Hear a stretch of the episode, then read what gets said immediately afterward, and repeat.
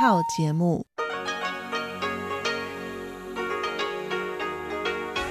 ที่นี่สถานีวิทยุเรดิโอไต้หวันอินเตอร์เนชันแนล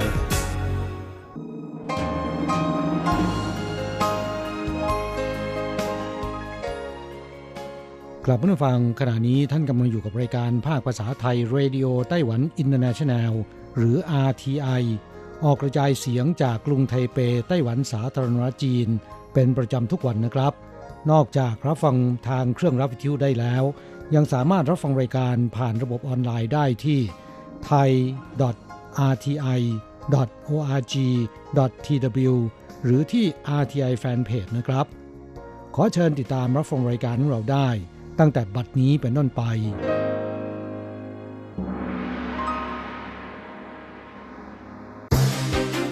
ลำดับแรก ขอเชิญติดตามรับฟัง ข่าวประจำวัน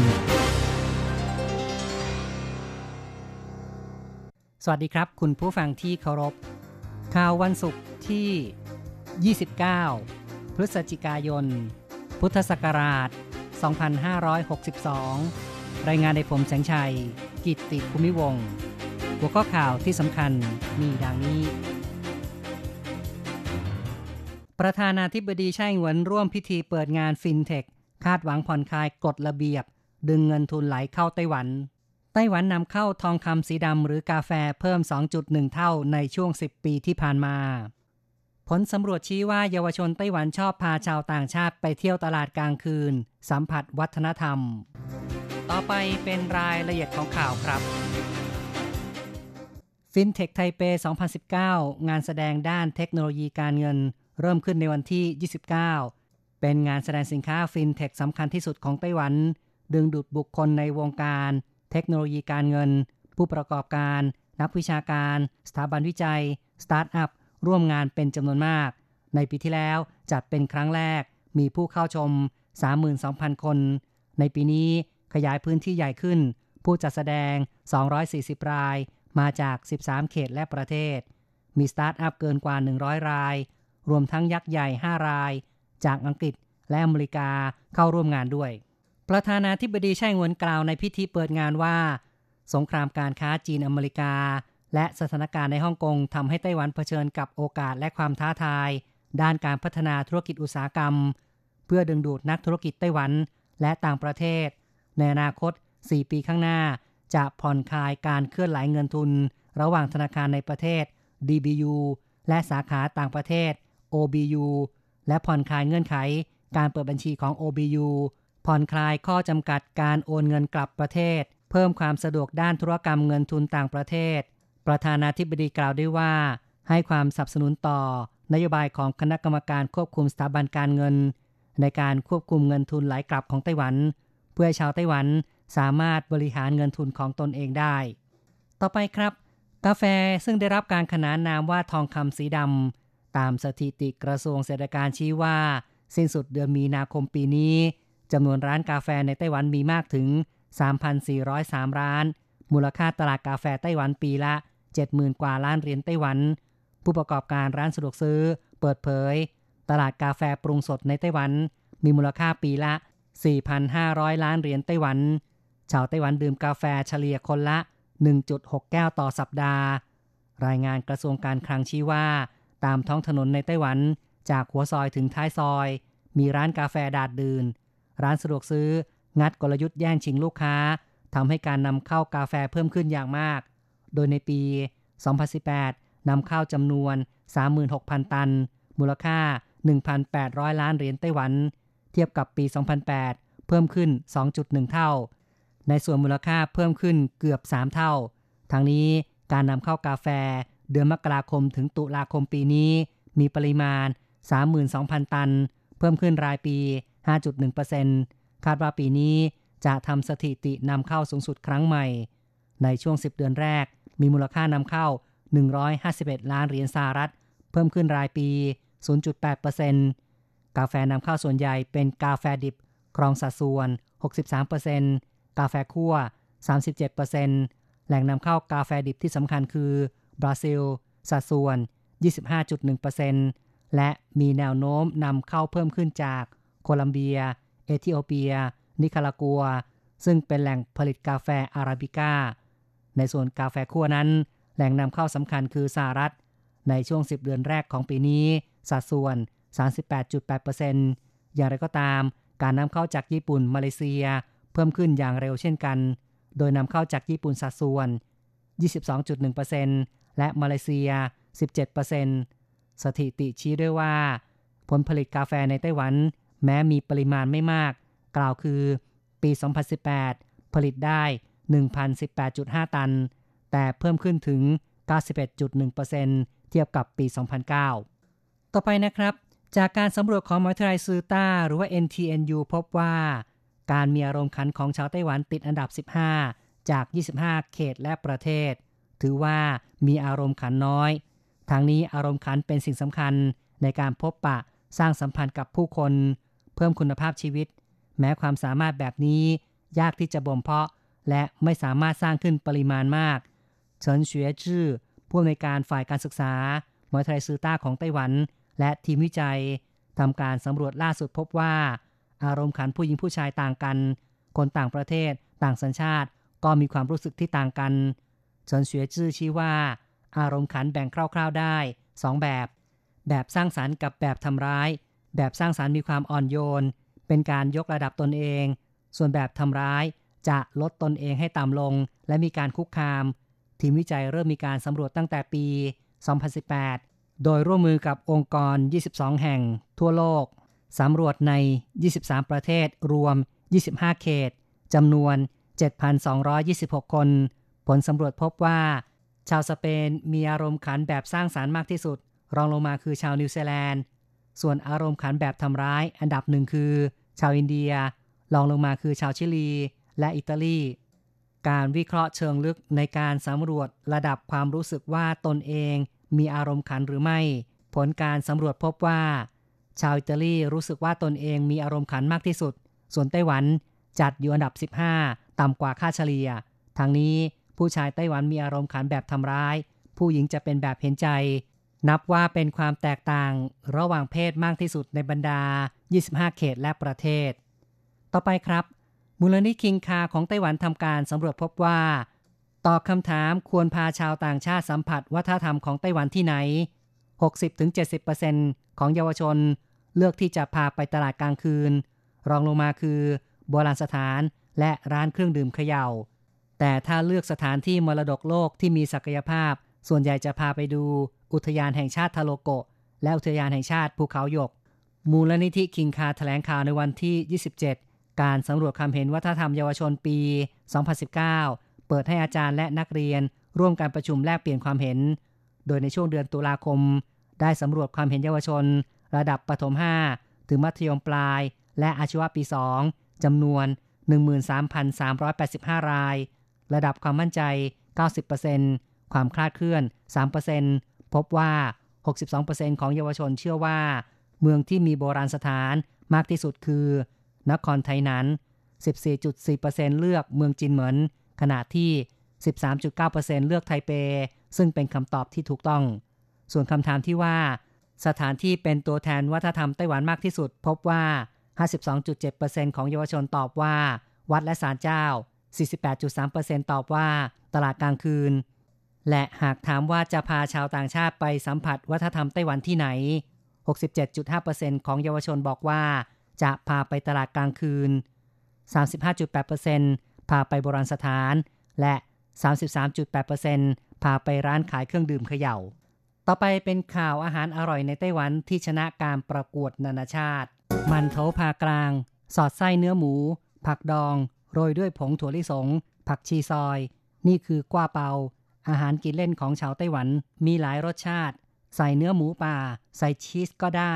อาหารดั้งเดิมแบบนี้ก้าวเข้าสู่เวทีประกวดอาหารนานาชาติ กว้าเปาจัดวางบนถาดไม้แบบญี่ปุ่น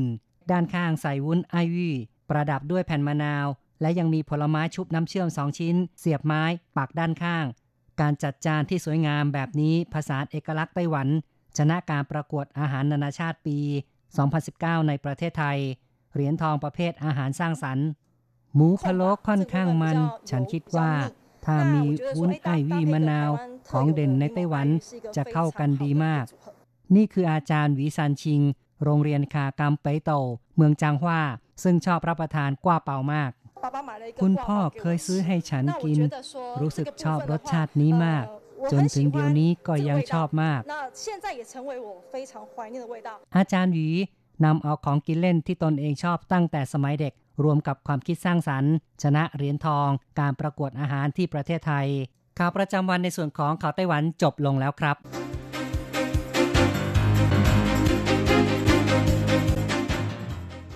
สวัสดีค่ะ คุณผู้ฟัง RTI ที่เคารพทุกท่านขอต้อนรับเข้าสู่ช่วงของข่าวต่างประเทศและข่าวประเทศไทยกับดิฉันมณพรชัยวุฒิมีรายละเอียดของข่าวที่น่าสนใจดังนี้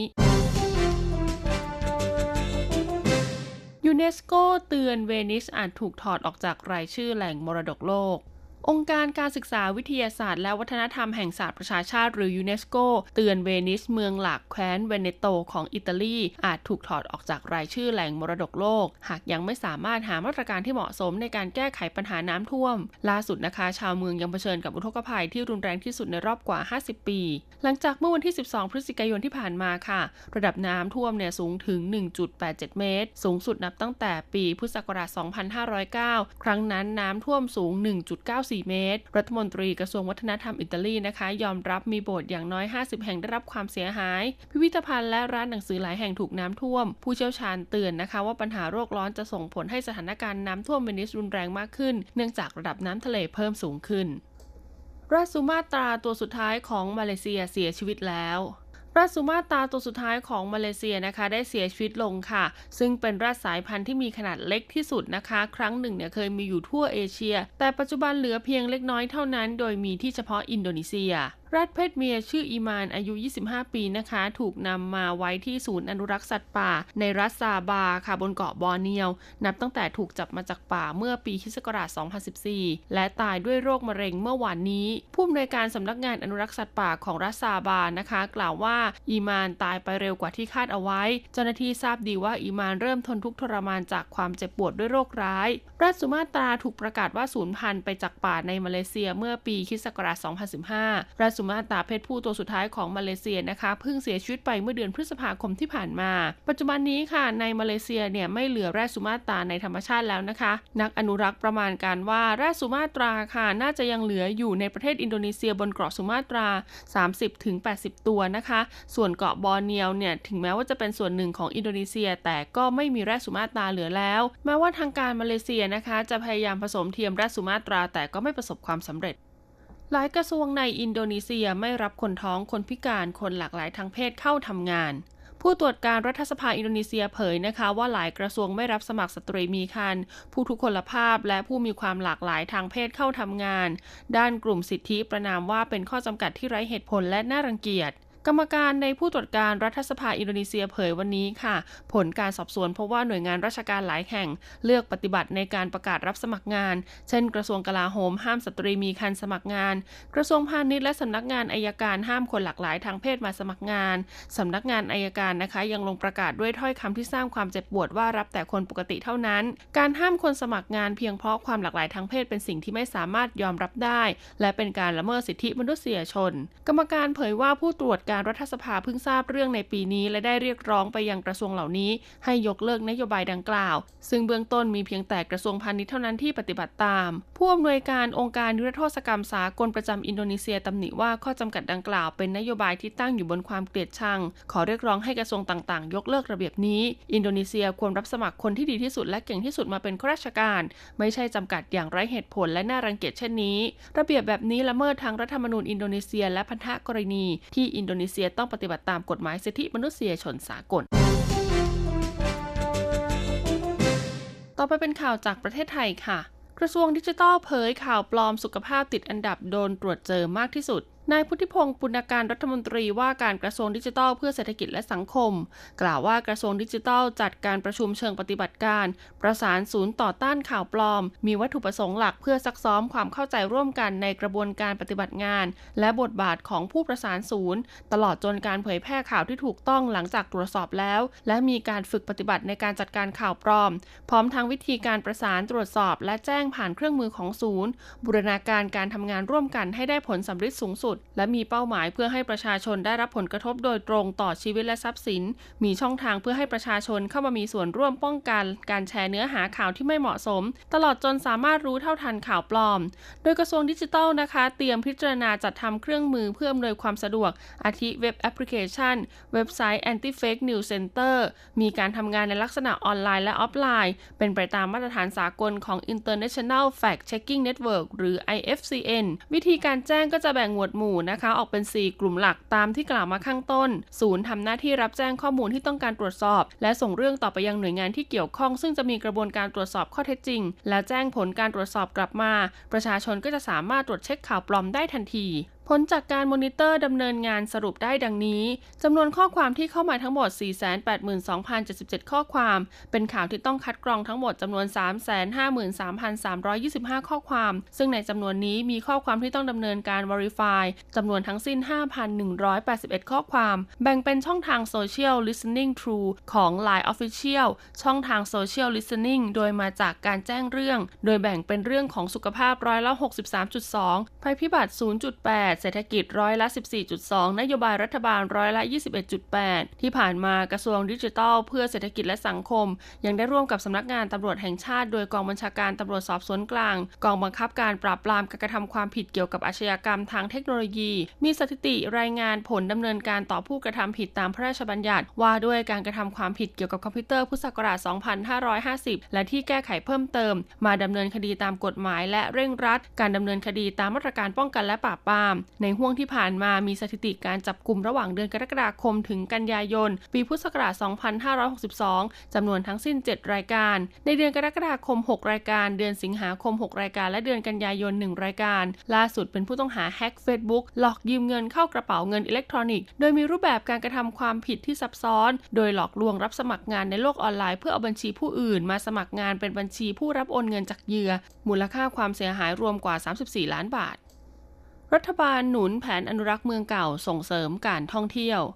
พลเอกประวิตยวงสุวรรณรองนายกรัฐมนตรีเป็นประธานการประชุมคณะกรรมการอนุรักษ์และพัฒนากรุงรัตนโกสินทร์รวมถึงเมืองเก่า โดยที่ประชุมได้มีการหารือเรื่องการก่อสร้างอุโมงค์ทางเดิน ลอดถนนหน้าพระลานและถนนมหาราช เพื่อปรับปรุงสภาพแวดล้อมบริเวณสนามหลวง ถนนหน้าพระลานและถนนมหาราชให้เป็นระเบียบเรียบร้อย มีศักยภาพรองรับนักท่องเที่ยวและเกิดความปลอดภัยในการสัญจร มอบหมายให้กรุงเทพมหานคร พิจารณาปรับปรุงรายละเอียดรูปแบบโครงการให้มีความเหมาะสม และออกแบบการใช้ประโยชน์ในลักษณะอารยสถาปัตย์เพื่อให้ทุกคนในสังคมสามารถใช้บริการได้อย่างสะดวกและปลอดภัย นอกจากนี้ยังได้หารือเรื่องการปรับปรุงพื้นที่ของสำนักงานทรัพย์สินพระมหากษัตริย์ บริเวณถนนราชดำเนินกลางและสวนนาคราภิรมย์ โดยมุ่งหมายให้อาคารและที่ดินตลอดสองฝั่งถนนราชดำเนินกลาง ได้รับการปรับปรุงพัฒนาให้มีความสวยงาม มีคุณค่าทางศิลปะวัฒนธรรม และเป็นแหล่งท่องเที่ยว เบื้องต้นจะดำเนินการปรับปรุงภาพลักษณ์สถาปัตยกรรมของอาคารภายนอก มีต้นแบบอาคาร เป็นอาคารนิทรรศน์รัตนโก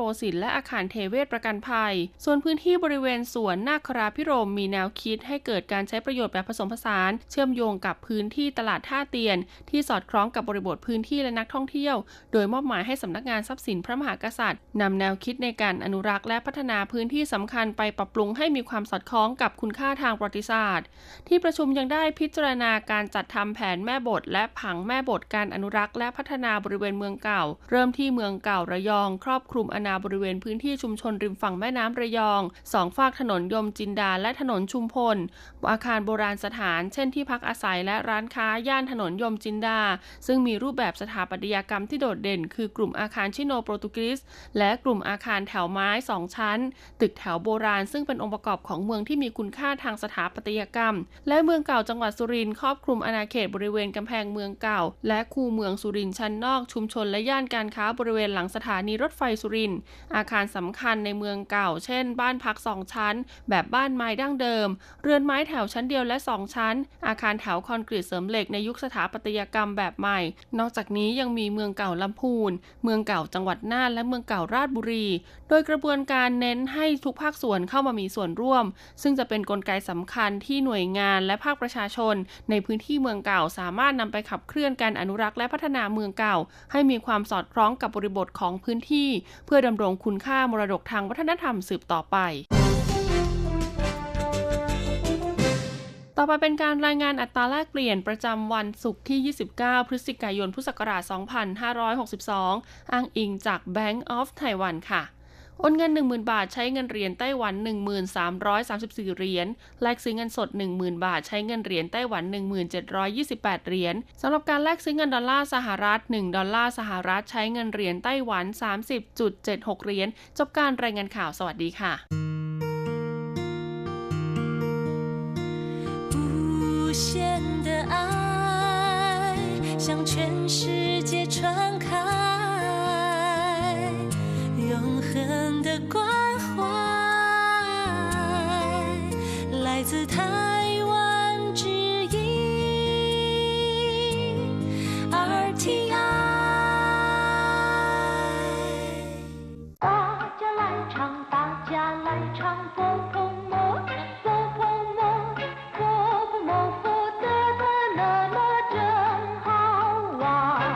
สวัสดีครับผู้ฟัง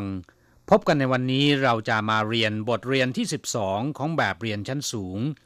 บทที่ 12 ช่างเคอเออเรียนหนังสือตอนที่สองเมื่อบทที่แล้วนะครับ เราเคยเรียนไปแล้วว่าในภาษาจีนคำว่าช่างเคอเป็นคำกลางๆ แปลว่าเรียนหนังสือหรือว่าสอนหนังสือก็ได้นะครับ และบทที่ 11 เราเคยเรียนช่างเคอตอนที่1ไปแล้ว ซึ่งในบทที่แล้วเนี่ยคำว่าช่างเคอก็หมายถึงสอนหนังสือ ในบทนี้เราจะมาเรียนช่างเคอตอนที่สองซึ่งคำว่าช่างเคอในบทนี้ก็หมายความว่าเรียนหนังสือนะครับ第十二课上课二课文我有两张音乐会的招待券，你能不能陪我一块儿去？什么时候？后天晚上七点半，在国家音乐厅。真抱歉。 后天晚上我得上电脑课，上两次请病假没去，这次不好意思不去。翘课去听音乐会比翘课去玩好多了，你考虑考虑，要去就给我打电话，我来接你。第十二课上课二บทที่สิบสองเรียนหนังสือตอนที่สองอย่างที่บอกไปแล้วนะครับคำว่าช่างเคอ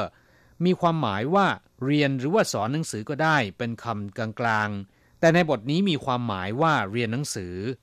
我有两张音乐会的招待券你能不能陪我一块儿去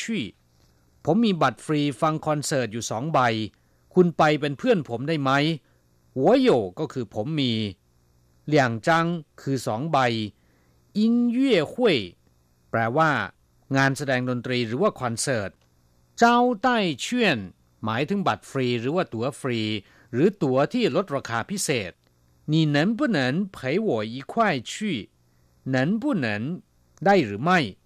陪我一块去ไปเป็นเพื่อนผม ไปพร้อมๆกับผม什么时候เมื่อไรหรือวันไหน后天晚上七点半在国家音乐厅 คืนวันมะรืนนี้หนึ่งทุ่มครึ่งที่โรงคอนเสิร์ตแห่งชาติ กราบผู้ฟังต้องขออภัยในหน้าที่ 51 บรรทัดที่ 7 ได้พิมพ์ไว้ว่า คืนวันมะรืนนี้ทุ่มหนึ่งที่โรงคอนเสิร์ตแห่งชาติ ที่ถูกต้องควรจะเป็นคืนวันมะรืนนี้หนึ่งทุ่มครึ่งที่โรงคอนเสิร์ตแห่งชาติเฮ้าเทียนหวานช่างคืนวันมะรืนนี้ชี้เตียนป้านหนึ่งทุ่มครึ่งหรือ 19นาฬิกา30นาที在国家音乐厅 ที่โรงแสดงคอนเสิร์ตแห่งชาติกัวจาอิงเย่ทิงก็คือโรงแสดงคอนเสิร์ตแห่งชาติ真抱歉ต้องขอโทษจริงๆ后天晚上我得上电脑课上两次请病假没去这一次不好意思不去คืนวันมะรืนนี้ฉันต้องไปเรียนคอมพิวเตอร์สองครั้งที่แล้วลาป่วยไม่ได้ไป ครั้งนี้ไม่ไปก็เกรงใจ真抱歉ก็คือ ขอโทษจริงๆช่างเตี้ยนเหนาเคอก็คือเรียนคอมพิวเตอร์ช่าง两次สองครั้งที่ผ่านไป请病假没去ลาป่วยไม่ได้ไป这一次不好意思不去ครั้งนี้ไม่ไปก็เกรงใจ翘课去听音乐会比翘课去玩好多了你考虑考虑要去就给我打电话我来接你 เช่าเคอร์แปลว่าหนีเรียน โดดเรียน ทิ้งอิงเย่หุยฟังการแสดงคอนเสิร์ตชี่หวาแปลว่าไปเที่ยว เข่าลุยเข่าลุยพิจารณาดูก็แล้วกันคำว่าเข่าลุยคำเดียวก็แปลว่าพิจารณา การพูดซ้ำสองครั้งมีความหมายว่า พิจารณาดูก็แล้วกันเย่าชี่เจ้าเกวตาเตี้ยนว่า ถ้าจะไปก็โทรศัพท์ให้ผมวัวไหลเจี้ยนี่ ผมมารับคุณ ครับผู้ฟังหลังจากทราบความหมายของคำสนทนาในบทนี้แล้วนะครับ ต่อไปขอให้พลิกไปที่หน้า 52 เราจะไปเรียนรู้คำศัพท์ใหม่ ๆ ในบทนี้กัน ศัพท์คำที่หนึ่งเจ้าใต้เชี่ยน แปลว่าบัตรฟรี หรือว่าตั๋วฟรีคำว่าเจ้าใต้ก็แปลว่าต้อนรับ หรือว่ารับรอง อย่างเช่นว่าเจ้าใต้เคอเหรินต้อนรับแขกจี้เจ๋อเจ้าใต้หุยประชุมแถลงข่าว หรือว่างานให้สัมภาษณ์ผู้สื่อข่าว เจ้าใต้สัวแปลว่าบ้านรับรอง หรือว่าสถานที่รับรองแขก ส่วนคำว่าเชี่ยนก็แปลว่า บัตร ตั๋วหรือว่าใบรับรอง อย่างเช่นว่าไฉเชี่ยนลอตเตอรี่ รู่ฉางเชี่ยนบัตรเข้างานหรือว่าบัตรเข้าสนาม บัตรผ่านประตู เมื่อรวมคำว่าเจ้าใต้กับเชี่ยนเข้าด้วยกันแล้ว แปลว่า ตั๋วหรือว่าบัตรพิเศษที่ทางเจ้าภาพจัดงานแจก โดยมากจะฟรีนะครับ แต่ในบางกรณีก็มีเหมือนกันที่เจ้าใต้เชี่ยนไม่ฟรี แต่ว่ามีส่วนลดศัพท์คำที่สองกัวจาอินเย่ทิง โรงแสดงคอนเสิร์ตแห่งชาติคำว่ากัวจาก็แปลว่าชาติ ประเทศ อินเย่แปลว่าดนตรี ทิง แปลว่าห้อง โรง เช่นว่า餐厅 ห้องอาหาร客厅 ห้องรับแขก 大厅 ห้องโถงหรือว่าล็อบบี้ เรียกว่า大厅 音乐厅 ก็คือห้องแสดงดนตรีหรือว่าโรงคอนเสิร์ตแต่ถ้ามีคำว่า国家 ที่แปลว่าประเทศหรือชาตินำหน้าแสดงว่าเป็นโรงคอนเสิร์ตระดับชาติศัพท์คำที่สาม 电脑 คอมพิวเตอร์ หรือว่าสมองกลคำว่า 电 แปลว่าไฟฟ้า 脑 ก็แปลว่าสมอง 电脑 สมองไฟฟ้าหรือว่าสมองกล ซึ่งก็คือเครื่องคอมพิวเตอร์นั่นเอง ถ้าเป็น人脑 ก็จะแปลว่าสมองมนุษย์ 大脑 มันสมองในส่วนที่มีหน้าที่คิดหรือว่าจดจำ 做事不经过大脑 ก็เป็นคำที่อุปมาว่า การทำงานโดยไม่ผ่านมันสมองในส่วนที่คิดก่อน เป็นคำด่าคนที่ทำงานโดยไม่ผ่านการไตร่ตรองนะครับศัพท์คำที่สี่ชิงปิ้งจ้าลาป่วยคำว่าชิงคำเดียวมีความหมายมากมาย แต่ในที่นี้นะครับ แปลว่า ขอลา อย่างเช่นว่า ชิงจ้า ขอลา อาจจะเป็นลางานหรือว่าลาเรียนก็ได้นะครับ เรียกว่าฉิงเจ้าส่วนคำว่าปิ้งแปลว่าป่วย อย่างเช่นว่าวัวเชิงปิ้งละ่ะ ผมป่วยซะแล้ว ปิ้งฉิง很严重อาการป่วยอยู่ในขั้นรุนแรงหรือว่าป่วยหนักสำหรับคำว่าเจ้าแปลว่าวันหยุด อาจจะเป็นหยุดงานหรือว่าหยุดเรียนก็ได้ อย่างเช่นว่าชื่อเจ้าลากิจฉันเจ้าลาคลอด กงเจ้า ลาเพื่อไปทำงานราชการหรือว่าทำงานของบริษัท ศัพท์คำที่ห้าเช่าเคอแปลว่าหนีเรียนหรือว่าโดดเรียนคำว่าเช่าคำเดียวแปลว่ายกขึ้น อย่างเช่นว่าปาถวยเช่าฉีหลาย ยกเท้าขึ้นเช่าเช่าป่าน ไม้กระดานหกที่เด็กสองข้างกระดกเล่น เคอแปลว่าการเรียนหนังสือ อย่างเช่นว่าช่างเคอเข้าเรียนช่าเคอเลิกเรียน เช่าเคอก็แปลว่าโดดเรียนหนีเรียนหรือว่าขาดเรียนนะครับ ส่วนคำศัพท์สุดท้าย เข่าลุ่ยแปลว่าพิจารณา คิดหรือว่าไตรตรอง อย่างเช่นว่าเจ้าเกิดว่นถีปัญหานี้ผมพิจารณาดูก่อน หรือประโยคนี้สามารถที่จะพูดได้ว่าเจ้าเกิดว่นถีซึ่งก็มีความหมายอย่างเดียวกัน ครับผู้ฟังต่อไปเราจะไปทำแบบฝึกหัด ขอให้อ่านตามคุณครูนะครับ句型一比好多了比好多了二要就要就比好多了เป็นคำที่วางไว้ในประโยคเพื่อเปรียบเทียบสองสิ่ง ให้เห็นอย่างเด่นชัดว่าแตกต่างกัน อย่างเช่นว่า睡觉比去看电影好多了นอนหลับดีกว่าไปดูภาพยนตร์เป็นไหน ๆ要就ถ้าก็อย่างเช่นว่า要漂亮就要保持身材苗条ถ้าต้องการสวย ก็ต้องรักษาหุ่นให้ดีอยู่เสมอครับผู้ฟัง เวลาในวันนี้หมดลงซะแล้วเราจะกลับมาพบกันใหม่ในบทเรียนถัดไป สวัสดีครับ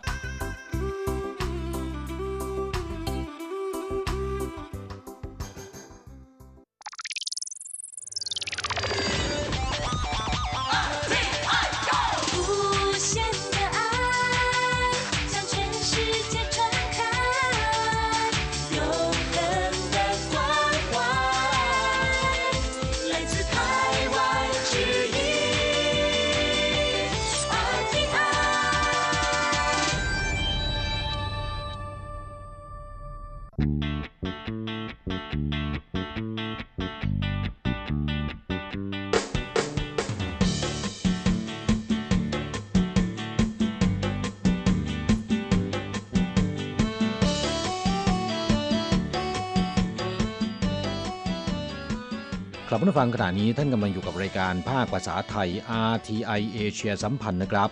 ลำดับต่อไปขอเชิญติดตามรับฟัง ข่าวคราวและความเคลื่อนไหวด้านแรงงานต่างชาติในไต้หวัน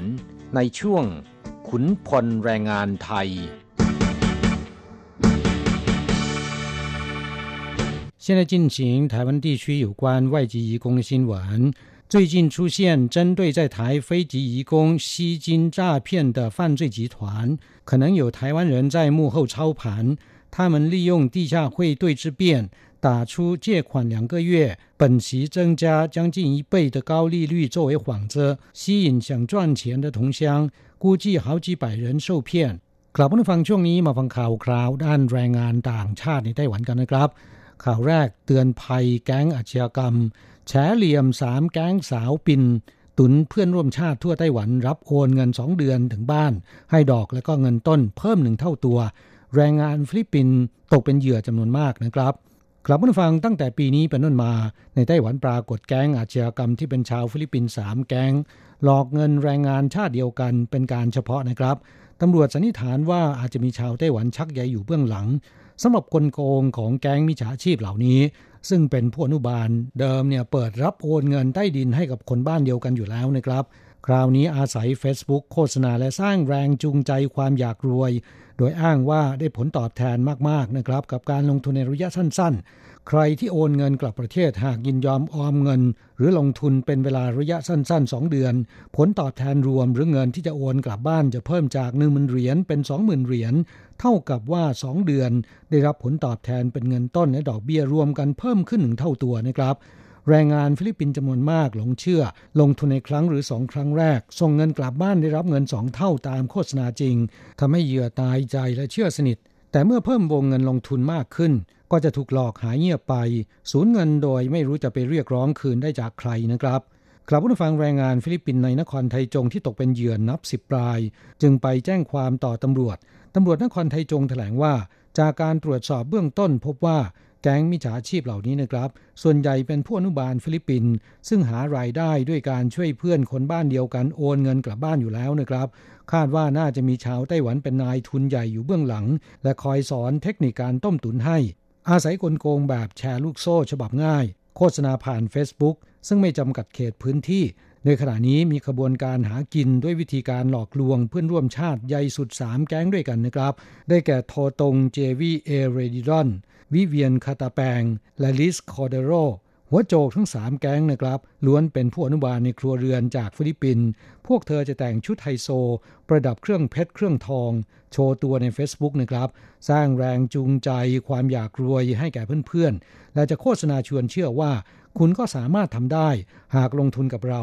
ด้วยอัตราแลกเปลี่ยนเงินเหรียญไต้หวันกับเงินเปโซของฟิลิปปินส์ในปัจจุบันอยู่ที่ 1 เหรียญไต้หวันแลก 1.6 เปโซนะครับ ใครที่จะโอนเงินกลับบ้าน หากลงทุน 3 วัน หมายถึงยอมออมเงิน 3 วันแล้วค่อยโอนเงินกลับบ้าน จะได้อัตราแลกเปลี่ยนเพิ่มจาก 1.6 เป็น 1.65 เปโซ 5 วันได้ 1.7 เปโซ 10 วันได้ 1.75 เปโซ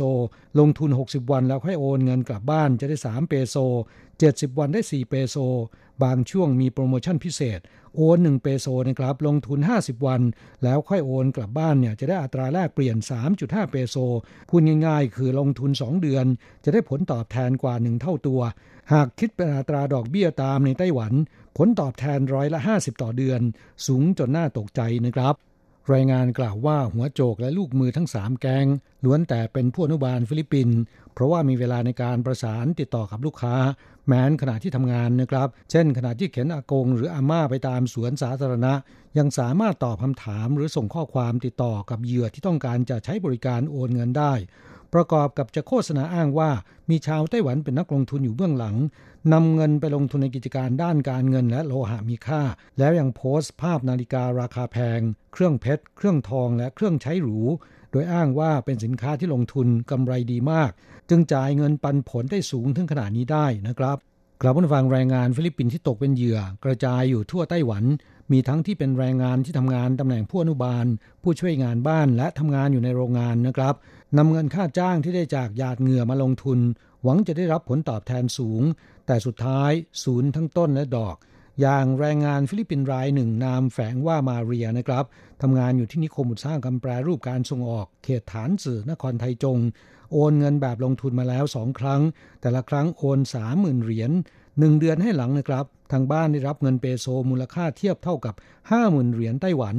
ผลตอบแทนร่วมหนึ่งเท่าตัวนะครับ ก็ทำให้เธอดีใจสุดๆ หลังได้กำไรถึงสองครั้งติดต่อกันก็ชักจะติดใจ ประจวบกับมีโปรโมชั่นพิเศษ จึงชักชวนเพื่อนๆในโรงงานเดียวกัน และละแวกใกล้เคียงหลายสิบคนนะครับ ระดมทุนได้ประมาณ 3 ล้านเหรียญไต้หวัน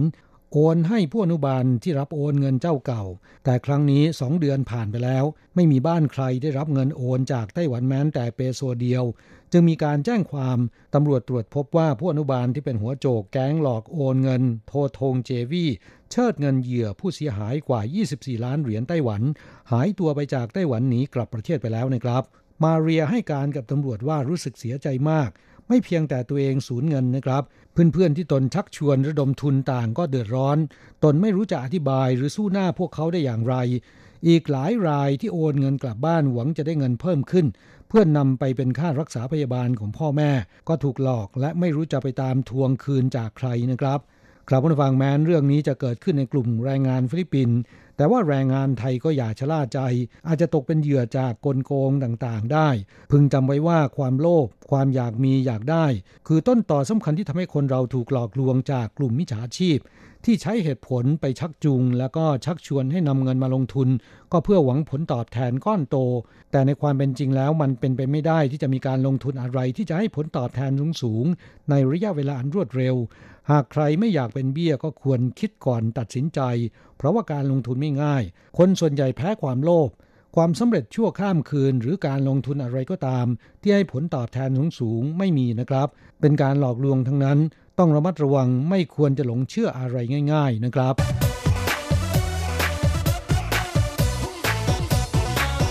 ต่อไปมาฟังข่าวคราวของคนงานไทยนะครับ สุราเป็นเหตุ คนงานไทยโรงงานเดียวกัน เมาแทงกันตายอีกแล้วนะครับ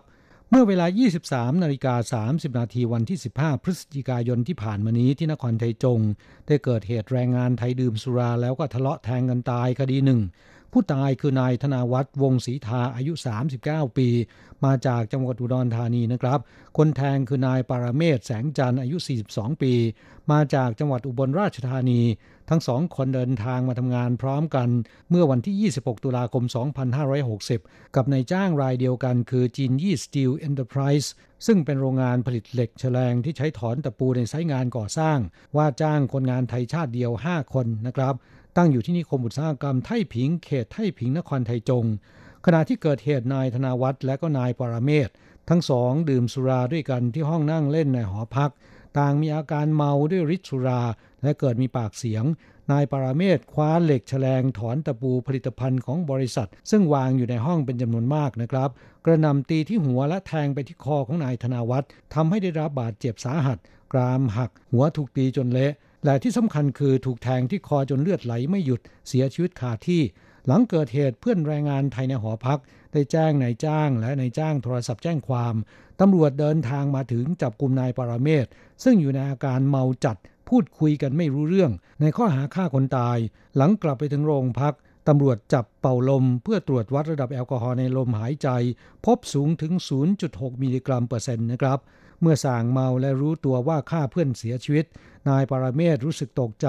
อ้างว่าตนไม่ได้ตั้งใจฆ่าและไม่ได้แทงที่คอของผู้ตาย เพียงใช้แฉลงตีที่หัวเพื่อสั่งสอน ไม่นึกว่าจะทำให้นายธนวัฒน์เสียชีวิตตำรวจควบคุมตัวส่งอายการเพื่อดำเนินคดีในข้อหาฆ่าคนตายต่อไปนะครับกลับผู้ฟังสุราจัดได้ว่าเป็นสาเหตุการเสียชีวิตอันดับต้นๆของแรงงานไทยในไต้หวันนะครับ ในอดีต 10 กว่าปีที่แล้ว สมัยที่แรงงานไทยยังมีจำนวนมากนั้นนะครับ เมื่อมีข่าวอาชญากรรมหรือฆ่ากันตาย ส่วนใหญ่ก็จะเกี่ยวพันกับแรงงานไทย ระยะหลังๆ แรงงานเวียดนามมีจำนวนเพิ่มมากขึ้น แรงงานไทยลดน้อยลง จึงได้เสียตำแหน่งนี้ไปให้กับแรงงานเวียดนาม แต่หากว่าเทียบอัตราส่วนกับยอดจำนวนแล้วนะครับ แรงงานไทยที่ก่อคดีอาชญากรรม และอุบัติเหตุ อันเนื่องมาจากฤทธิ์น้ำเมา ยังคงครองแชมป์ในบรรดาแรงงานต่างชาติในไต้หวันทั้ง 4 ชาตินะครับการดื่มสุราเป็นประจำและดื่มจัด นอกจากจะเสียเงินและส่งผลต่อสุขภาพ ต่ออวัยวะในร่างกาย และเป็นสาเหตุหลักในการเสียชีวิต ทั้งผลเสียในระยะสั้นและระยะสะสม หากดื่มสุราติดต่อกันเป็นระยะเวลายาวนาน ก็จะส่งผลอย่างแน่นอนกับระบบความจำระบบประสาท ระบบเลือด ความดัน และที่ส่งผลโดยตรงต่ออวัยวะในร่างกายก็คือตับแล้วนะครับ ยังทำให้เกิดอุบัติเหตุจากการเมาแล้วขับ เนื่องจากผู้ที่ดื่มสุราหรือว่าเหล้ามักจะมีความมั่นใจว่าไม่เมา มั่นใจว่ามีสติขับรถได้จริง ๆ แต่ในความเป็นจริงแล้วนะครับโทษของสุราที่ดื่มเข้าไปจะไปกดประสาทส่วนกลางทำให้การรับรู้เรื่องราวต่างๆ เชื่องช้าลง และส่งผลกระทบต่อระบบการตัดสินใจ จึงไม่สามารถควบคุมตนเองได้เต็มร้อยทำให้เกิดอุบัติเหตุจากการขับขี่ได้สูงมากนะครับ นอกจากนี้สุรายังมีผลกระทบต่อสมองส่วนหน้า ซึ่งเป็นส่วนควบคุมสติและการตัดสินใจ ดังนั้นคนที่เมาสุราจึงมักจะหาเรื่องทะเลาะวิวาทกับผู้อื่นเป็นประจำส่งผลให้เกิดความสูญเสียต่อคนรอบข้างด้วยเช่นกัน และก็จะนำไปสู่การฆาตกรรมนะครับจึงเตือนมาด้วยความหวังดีว่าการลดละเลิกในการดื่มสุรา ด้วยการขจัดค่านิยมว่าลูกผู้ชายต้องดื่มสุรา ทำกิจกรรมที่ทำให้เกิดความสุขและผ่อนคลายแก่ตนเอง เช่น ดนตรี เล่นกีฬาเบาๆ ทำงานศิลปะเป็นต้น ดีกเลี่ยงสถานที่เสี่ยง หรือตัวกระตุ้นเราให้อยากดื่ม เช่น ร้านขายสุรา เพื่อนที่ดื่มหรือชวนไปปาร์ตี้เป็นต้น บอกกับบุคคลในครอบครัวและคนใกล้ชิดว่าตนเองกำลังเลิกสุรา ช่วยเป็นกำลังใจให้ด้วย ปฏิเสธเพื่อนที่มาชวนดื่มว่า ตนเองกำลังมีปัญหาสุขภาพ อยากจะลดละเลิกการดื่มสุราลง กรณีไม่สามารถเลิกได้อย่างจริงจัง ก็ให้ใช้ยาช่วยให้หยุดดื่มสุรา เนื่องจากถ้ารับประทานยานั้นแล้วดื่มสุรา จะทำให้เกิดอาการอาเจียนทำให้ดื่มไม่ได้นะครับ ต่อไปมาฟังข่าวคราวของแรงงานอินโดนีเซียกันบ้าง สาวอินโดผิดกฎหมายกับแฟนหนุ่มชาติเดียวกัน ขโมยเงินในจ้างเก่า ยกไปทั้งตู้เซฟ แต่เปิดไม่ออกโดนจับนะครับนางเฉินแม่ค้าขายผักในตลาดสดที่เขตหลูจูนครเถาหยวนทำงานขายผักอย่างเหน็ดเหนื่อย แล้วก็ประหยัดอดออมมานาน เก็บออมเงินไว้ในตู้เซฟทีละเล็กทีละน้อย แต่เมื่อวันที่ 16 พฤศจิกายนที่ผ่านมานี้ หลังกลับจากขายผักที่ตลาดสด พบว่าตู้เซฟอันตรธานหายไปซะแล้วนะครับ กังวลเป็นอย่างยิ่งเพราะว่าในตู้เซฟมีเงินเป็นหยาดเหงื่อจากการขายผัก2ล้าน8หมื่นเหรียญไต้หวัน จึงโทรศัพท์แจ้งความ ตำรวจตรวจสอบกล้อง CCTV ละแวกบ้านร่วม100กล้อง ใช้เวลา 16 ชั่วโมงนะครับ สามารถจับกลุ่มหนุ่มสาวอินโดนีเซียคู่นี้ได้ ที่บ้านเช่าในตัวเมืองนครเถาหยวน พร้อมตู้เซฟที่ยังเปิดไม่ออก และรถจักรยานไฟฟ้าที่ใช้ขนตู้เซฟอีกหนึ่งคัน หลังสอบปากคำจึงทราบว่าแรงงานหญิงอินโดนีเซียรายนี้นะครับหนึ่งปีก่อนเคยเป็นลูกจ้างทำงานอยู่ที่บ้านของนางเฉิน แต่ทำงานได้เพียงแค่3เดือนก็หลบหนีไป โดยได้นำกุญแจบ้านของนายจ้างไปปั๊มติดตัวหนีไปด้วย เมื่อวันที่ 16 พฤศจิกายนที่ผ่านมานะครับ ขณะที่นางเฉินขายผักอยู่ในตลาดสด แรงงานหญิงอินโดนีเซียรายนี้ พร้อมกับแฟนหนุ่มชาติเดียวกัน ใช้กุญแจสำรองที่ติดตัวก่อนหน้าการหลบหนี เปิดประตูบ้านของนายจ้างเก่า เข้าไปภายในบ้านพยายามจะงัดตู้เซฟเพื่อขโมยเงิน แต่เปิดไม่ออกนะครับ ทั้งสองจึงยกตู้เซฟที่หนัก 15 กิโลกรัมขึ้นรถจักรยานไฟฟ้าสีแดงไปทั้งตู้ เมื่อกลับถึงบ้านเช่าแล้ว พยายามจะเปิดตู้เซฟแต่งัดยังไงก็ไม่สามารถจะเปิดออกได้นะครับ และเพื่อจะหลบเลี่ยงการถูกจับกลุ่มแฟนหนุ่มได้ไปซื้อสีสเปรย์มาพ่นตัวรถจักรยานไฟฟ้า จากเดิมสีแดงให้กลายเป็นสีเขียว ตำรวจตรวจดูจากกล้อง CCTV ตามไปถึงที่บ้านเช่า พบรถจักรยานไฟฟ้าคันที่ใช้ขนตู้เซฟจอดอยู่ข้างๆ แต่สีเปลี่ยนไปแล้ว ทีแรกเนี่ยตำรวจคิดว่าตามผิดที่นะครับ แต่เข้าใกล้ตรวจดู พบรถเพิ่งจะพ่นสียังไม่แห้ง จึงดักรออยู่ห่างๆ ไม่นานก็เห็นแรงงานหญิงอินโดนีเซียในกล้องเดินเข้าไปที่บ้านเช่า จึงเข้าไปจับกลุ่มและให้พาไปตามจับแฟนหนุ่มได้ที่โรงงานอีกแห่งหนึ่ง ทั้งสองรับสารภาพว่าขโมยตู้เซฟของนายจ้างจริง แต่งัดอย่างไรก็ไม่สามารถเปิดออกได้ ตำรวจจึงควบคุมตัวส่งอายการดำเนินคดีข้อหาลักทรัพย์ต่อไป ส่วนนางเฉินรู้สึกดีใจและยิ้มออก เมื่อเปิดตู้เซฟ พบเงินสด2ล้าน8หมื่นเหรียญไต้หวันยังอยู่ครบตามจำนวนนะครับ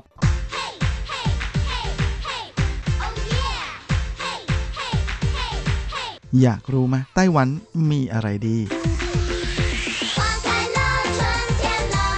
ยับเข้ามาสิ จะบอกให้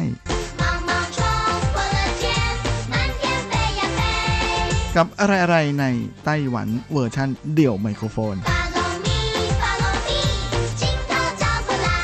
สวัสดีครับคุณฟังทุกท่านลาสำหรับสัปดาห์นี้อะไรๆในไต้หวันก็กลับมาพบกับคุณฟังแล้ว เช่นเคย และสำหรับสัปดาห์นี้เราก็มาทักทายกันพร้อมกับฝนนะที่โปรยปลายแบบเย็นฉ่ำเลย จนทำให้อากาศนั้นก็หนาวขึ้นมาเลยทีเดียวนะฮะในช่วงสุดสัปดาห์นี้ เพราะฉะนั้นจึงเป็นอะไรที่หลายๆท่านก็คงจะต้องระมัดระวังรักษาความอบอุ่นให้กับร่างกายด้วยนะครับเพราะเดี๋ยวแหมเป็นหวัดไม่สบายขึ้นมาก็คงจะไม่ดีแน่ และสำหรับวันนี้เราก็มีข่าวดีมาฝากคุณฟังกันตั้งแต่ช่วงต้นรายการกันเลยนะครับ โดยเฉพาะกับทุกๆทท่านที่ชอบการเสี่ยงโชค เพราะเดิมทีนั้นรัฐบาลไต้หวันนะเขาก็มีกำหนดเอาไว้นะฮะว่าสำหรับเงินรางวัลที่มากกว่า 2,000 NT ขึ้นไปนะจะต้องมีการเสียภาษีร้อยละ 20 แล้วก็เสียอากรอีกร้อยละ 0.4 แต่ว่าครับแม้แต่ว่าสำหรับเงินรางวัลที่ไปขึ้นรางวัลนะตั้งแต่วันที่1ธันวาคมนี้เป็นต้นไปนะฮะก็จะมีการเพิ่มวงเงินเพดานขั้นต่ำนะฮะขยายจาก2,000 NT ไปที่ 5,000 NT นะฮะดังนั้นใครที่ชอบเล่นสลากขูดนะฮะที่มีรางวัล 5,000 NT เนี่ย จากเดิมที่จะต้องเสียภาษีนะฮะ1,000กับอีก 20 NT เนี่ยก็ปรากฏว่าได้รับยกเว้นเรียบร้อยแล้ว ซึ่งแม้จริงๆ เงิน 1,000 ที่จะต้องถูกหักเป็นภาษีนี่ก็เป็นเงินที่ถือว่าไม่น้อยเลยทีเดียวนะถูก 5,000 เสียไปพันหนึ่ง กับอีก 20 NT นะเป็นอะไรที่ปวดใจกันไม่น้อยเลย แต่ก็แหมถือว่าได้รางวัลมาใช่ไหมฮะ แต่บางทีมันก็รู้สึกปวดใจเหมือนกันนะฮะ เพราะว่า 1,020 NT เนี่ย ก็สามารถซื้ออน้ำชาไข่มุกนะครับแก้วละ 50 NT นี้ได้ตั้งประมาณ20 แก้วเลยทีเดียวนะหรือถ้าใครที่ชอบดูหนังเนี่ยเงินก้อนนี้เอาไปซื้อตั๋วดูหนังในไต้หวันนะสำหรับโรงภาพยนตร์ชั้นหนึ่ง ได้ถึง 3 รอบเลย หรือใครที่ถูกน้อยกว่า เช่นถูกประมาณ3,000 NT นะฮะที่ผ่านมานั้นก็จะต้องเสียภาษี 612 NT นะฮะก็เป็นอะไรที่รู้สึกเซ็งเหมือนกัน แต่นะครับหลังจากนี้เป็นต้นไปหลังจากวันที่ 1 ธันวาคมนี้เป็นต้นไปนะเงินก้อนนี้ก็จะสามารถแม่เข้ากระเป๋าเราแบบเต็มเม็ดเต็มหน่วยนะฮะหกร้อยนี่ก็กินเข้ากล่องราคา กล่องละร้อยเอ็นทีได้ถึง 6 กล่องแถมยังเหลือ 12 บาท ให้น้องๆ หนู ๆ ไปขึ้นรถเมล์ได้อีกเที่ยวหนึ่งแล้วก็นอกจากนี้ ในส่วนของการขึ้นเงินรางวัลนะฮะเดิมทีที่เกิน 2,000 NT เนี่ยจะต้องไปขึ้นรางวัลที่ธนาคาร CTCB นะหรือจงกัวซินทัวสำหรับเจ้าสลากขูด แล้วก็ลอตตงลอตโต้ทั้งหลาย แต่หลังจากนี้ไปนะเงินรางวัลที่ไม่ถึง 5,000 NT นั้นก็สามารถที่จะขึ้นรางวัลได้เลยที่ร้านขายลอตโต้ทุกแห่ง นะฮะโดยที่ไม่จำเป็นจะต้องแสดงบัตรประชาชนด้วย อันนี้ก็เป็นความสุขเล็กๆนะฮะที่รัฐบาลนั้นมาคืนให้กับประชาชนนะฮะเพื่อจะซื้อใจนิดหน่อยเพราะใกล้จะเลือกตั้งแล้ว ที่ไหนก็มีนะครับสำหรับนโยบายแบบประชานิยมเนี่ยรู้ทั้งรู้ว่ามันไม่ดีแต่ใครๆก็ชอบนะโดยทางบริษัทลอตโต้ไต้หวันนะก็ได้ออกมาเปิดเผยว่าช่วงตั้งแต่ปี 2004 เป็นต้นมานะฮะ ที่ทาง CTCB เนี่ยมาเป็นเจ้าภาพในการออกรอตโต้แล้วก็ขึ้นรางวัล ในแต่ละปีนั้นจะมีสลากขูดนะที่ถูกรางวัลตั้งแต่ 2,001นะไปจนถึง 5,000 NT นะอยู่ประมาณ 500,000 ใบ ซึ่งแน่นอนนะว่าทางไทยชัยหรือไต้หวันลอตโต้นั้นเขาก็รีบออกแคมเปญพิเศษนะสำหรับสลากขูดที่มีเงินรางวัลสูงสุด 5,000 NT นะฮะ ซึ่งจะเป็นเงินรางวัลที่ไม่ต้องเสียภาษีไม่ต้องไปขึ้นเงินที่แบงค์ให้เสียเวลานะฮะก็ขายใบละ 500 NT นะโดยจะมีโอกาสถูกมากถึงร้อยละ 34.87นะก็ประมาณ 1 ใน 3 โดยทางบริษัทก็บอกว่าในสลากขูดราคา 500 NT ที่รางวัลสูงสุด 5,000 NT สลากนี้นะฮะ จะมีรางวัล 5,000 NT เนี่ยสูงถึง 50,000 ใบ เยอะมากนะ แล้วก็นอกจากนี้ยังมีรางวัล 3,000 NT ด้วย ให้บรรดาขาขูดทั้งหลาย ได้ไปลุ้นกัน แถมณตอนนี้นะครับแม้ตั้งแต่ธันวานี้เป็นต้นไปนั้นเงินรางวัลทั้งหมดที่ได้ไม่เกิน 5,000 NT นี้ ก็จะได้รับการยกเว้นภาษีนะใครที่ถูกรางวัลก็จะได้รับแบบเต็มเม็ดเต็มหน่วยเลย ยังไงก็ขอแสดงความดีล่วงหน้ากับทุกท่านที่จะเป็นผู้โชคดีถูกรางวัลด้วยก็แล้วกันนะครับ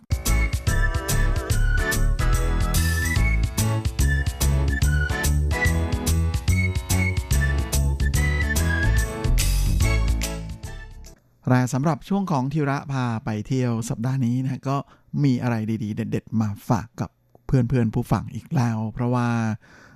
ในบรรดาเราๆท่านทั้งหลายนั้น การเดินทางระหว่างไต้หวันกับไทยทั้งหมดเลยนะก็จะเป็นการนั่งเครื่องบิน แน่นอนนะครับว่าส่วนใหญ่ก่อนที่จะหลังจากเช็คอินเสร็จแล้วก็ก่อนขึ้นเครื่องนั้นก็จะมีช่วงเวลาหนึ่งนะที่ จะต้องมาว่างอยู่นะส่วนใหญ่ก็จะไปเดินช็อปทำนู่นทำนี่หรืออะไรนะใครที่นั่ง business class ก็จะได้เข้าไปพักในเลาส์ของแต่ละสายการบิน ที่มีทั้งที่นั่งสบายๆนะฮะแล้วก็มีอาหารไว้คอยบริการ แต่คิดว่าหลายท่านก็น่าจะไม่ทราบเลยนะว่าที่สนามบินเถาหยวนที่เรานั่งเครื่องจากเมืองไทยมาที่นี่กันเยอะๆเนี่ย มีเลาส์ไว้คอยให้บริการฟรีด้วยนะเป็นเลาส์ที่ไม่ต้องเสียเงิน ไม่ต้องมีบัตรเครดิต แล้วก็ไม่ต้องเป็นผู้โดยสารในชั้น Business Class ก็เข้าไปใช้บริการได้ฟรี แม้อะไรมันจะดีขนาดนี้ เดี๋ยววันนี้เราจะตามไปดูกันนะฮะว่าเจ้าเลาส์บริการฟรีของสนามบินเทาหยวนอยู่ตรงไหนของสนามบินกัน โดยเจ้าเลาส์ที่ว่านั้นก็มีอยู่ทั้งที่ terminal 1แล้วก็ terminal 2เพราะฉะนั้นไม่ว่าท่านจะโดยสารสายการบินอะไรนะใช้บริการของ terminal ไหน ก็มีเลาส์ฟรีไว้ให้ได้ไปนั่งเล่นกันนะโดย lounge ฟรีของ terminal 1นั้น ก็จะอยู่ที่บริเวณชั้น4นะของ อาคารในโซน departure นะฮะก็คือโซนที่เดินทางออกนอกประเทศนะโดยจะอยู่ระหว่างห้องเลาส์นะฮะของอสายการบินชน n a แอร์ไลน์กับสายการบิน Cathay Pacific ซึ่งจะเปิดให้บริการฟรีนะฮะทุกวันตั้งแต่6โมงเช้าไปจนกระทั่งถึงเที่ยงคืนนะฮะโดยภายในจะมีบริการที่นั่งพิเศษนะเป็นเก้าอี้แบบสบายๆ แล้วก็มี ชาร์จไฟนะฮะชาร์จแบตรวมทั้งยังมี Wi-Fi ให้ใช้ฟรี แล้วก็ยังมีห้องให้นมเด็กนะฮะมาสำหรับคุณแม่แม่ที่พาลูกอ่อนมาด้วย รวมไปจนถึงสิ่งหนึ่งที่ควรจะมีติดเลาทั้งหลายนั่นก็คือห้องอาบน้ำส่วนสำหรับที่ terminal 2นั้นก็จะอยู่ที่ชั้น 4 ของอาคาร departure เหมือนกันนะครับ โดยจะอยู่ทางฝากทิศเหนือ ด้านหลังของอหวหังเหมยเยี่ยนตรงนี้อาจจะหายากนิดหนึ่งนะฮะแต่ว่าก็ไม่ยากเกินไปอยู่แล้วนะสำหรับใครที่อยากจะใช้ของฟรี นะครับแหมนานๆ จะมีเล้าฟรีให้ได้นั่งนะฮะถึงจะไม่มีของกินให้กินแบบบุฟเฟ่ก็ตามนะแต่แหมได้นั่งพักแบบ ในที่สบายๆก็โอเคแล้วนะฮะ ส่วนบริการที่มีอยู่ใน lounge ฟรีที่อาคาร terminal 2นั้น ก็จะมีเก้าอี้แบบโซฟาดีๆนะให้นั่งแล้วก็มีที่ชาร์จแบตนะฮะสำหรับทั้งหัวปลั๊กธรรมดาหรือหัว USB นะฮะรวมไปจนถึงมี Wi-Fi ให้ใช้ฟรีด้วยนะฮะแต่ที่ตรงจุดนี้ไม่มีห้องอาบน้ำนะฮะดังนั้นแหม อาจจะสู้ที่ terminal 1ไม่ได้ และนอกจากนี้ใครที่อยากจะอัปเกรดบริการนะฮะโดยการที่เข้าไปในโซนที่เสียค่าบริการนะฮะก็จะมีวิธีการเข้าแบบไม่ต้องเสียเงินอยู่นะฮะนั่นก็คือสำหรับใครที่มีการใช้บัตรเครดิต ที่ออกโดยแบงก์ในไต้หวัน ทั้งหมด 8 แห่งนะก็มีจงกัวซินทัวนะฮะแล้วก็กัวไทยมีไถซินเจ้าฟง หยงฟง หวาหนานซ่างไห่และรวมไปถึง American Express นะฮะแหมรวมก็บัตรพวกนี้ก็เกือบหมดแล้วนะฮะก็ถ้าเงื่อนไขในการใช้บัตรเครดิตของคุณเนี่ยเข้าตามเงื่อนไขของที่แต่ละแบงก์ตั้งเอาไว้เนี่ยคุณก็สามารถที่จะไปใช้บริการห้องเลาส์นะฮะ VIP ฟรีเลยทีเดียวเหมือนกันนะฮะ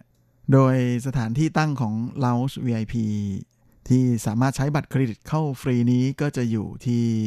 ทางเดินที่จะออกไปยังเกตในโซน C กับโซน D นะมีทั้งสองข้าง ซึ่งก็อยู่ที่ชั้น 3 โดยโซน C นั้นก็จะอยู่ข้าง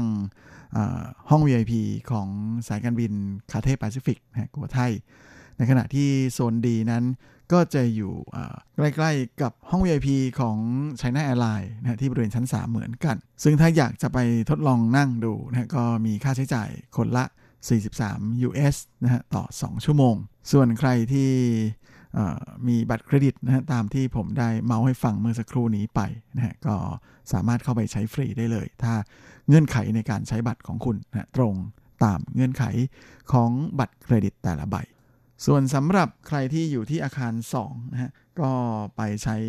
ห้อง VIP แบบเสียตังนี้ หรือใช้บัตรเครดิตเข้าฟรีได้นะฮะที่ชั้น4นะฮะของเอชี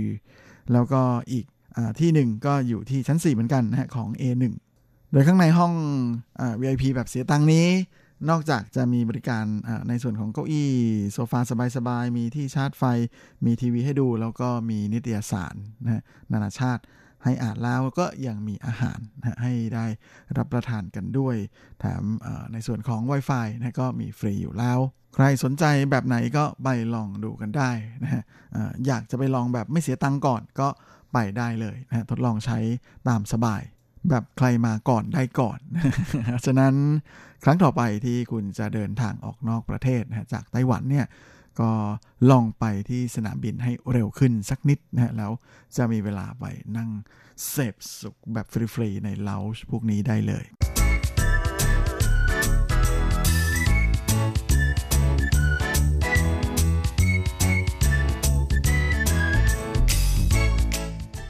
และสำหรับช่วงท้ายของรายการวันนี้ก็มีเทคนิคในการไปเที่ยวชม เทศกาลคริสต์มาสสุดหันษานครนิวไทเป 2019 มาฝากกันนะฮะก็ในชื่อภาษาจีนนั้นก็คือเอหลิงอีจิวซินเป่ยชื่อฮวาเลอร์เยตันเฉิง ซึ่งก็เริ่มเปิดฉากไปตั้งแต่วันที่ 15 พฤศจิกายนที่ผ่านมาแล้วนะก็แน่นอนว่าคนไปดูกันเยอะมากนะจนทำให้แหมมันแน่นแล้วก็หลายคนที่ไม่ค่อยคุ้นกับ การเดินทางไปแถวนั้นนะก็เลยไม่รู้ว่าจะไปออกทางไหนดี จริงๆ ก็มีเทคนิคง่าย ๆอยู่นะก็คือถ้าคุณไปรถไฟฟ้า สายสีน้ำเงินนะฮะก็คือปั่นหนานเซียนเนี่ยไปลงที่สถานีปั่นเฉียว ออกทางออกหมายเลข2นะหรือว่าหมายเลข 3 หรือหมายเลข 3A ถ้ามาเกาเทียนะรถไฟความเร็วสูงก็ลงที่สถานีปั่นเฉียว แล้วก็เดินประมาณ 5 นาที ส่วนรถไฟก็เหมือนกันนะลงที่สถานีปั่นเฉียว แล้วก็เดินประมาณ 5 นาที ส่วนใครที่ชอบขี่จักรยานนะมีจุดคืนรถแล้วก็ยืมรถของยูไบนะอยู่มากมายเยอะแยะเลยบริเวณโดยรอบ โดยมีสถานีใหญ่นะอยู่ที่บริเวณสวนสาธารณะว่านผิงกงหยวนนะฮะซึ่งเป็นจุดชมไฟสวยๆเหมือนกันนะฮะแล้วก็ในโซนที่เป็นสิ้นเป่ยหมัวฝ่าเซินหลิน หรือป่าแห่งเวทมนต์ของนิวไทเปนะก็มีจุดคืนยูไบนะฮะหนึ่งร้อย 65 เสา และแม้ก็มีข่าวดีสำหรับเพื่อนๆผู้ฟังที่อยู่แถวจงเหอนะเพราะว่าปลายปีนี้เส้นทางรถไฟฟ้าสายวงแหวนรอบนอกนั้นจะเริ่มเปิดใช้บริการบางส่วนนะคนที่อยู่จงเหอจะเดินทางมาปั่นเฉียวก็จะสะดวกมากนะฮะโดยสารจากสถานีจิงอันนะก็มาลงที่ปั่นเฉียวได้เลยนะฮะใช้เวลาเพียง 6 สถานีเท่านั้นนะ จากเดิมต้องใช้เวลาถึง 30 นาทีในการเปลี่ยนรถก็เหลือเพียงแค่ 15 นาทีเท่านั้น เป็นอะไรที่สะดวกและรวดเร็วจริงๆ ครับและเวลาของรายการสัปดาห์นี้ก็หมดลงซะแล้วนะผมก็คงจะต้องขอตัว ขอลาไปก่อนด้วยเวลาเพียงเท่านี้เอาไว้เราค่อยกลับมาพบในครั้งอาทิตย์หน้าเช่นเคยในวันและเวลาเดียวกันนี้ ส่วนสำหรับวันนี้ก็ขอพรให้คุณฟังทุกท่านโชคดีมีความสุข สุขภาพแข็งแรงกันทุกหน้าทุกคน Happy Thanksgiving สุขสันต์วันขอบคุณพระเจ้า สวัสดีครับ不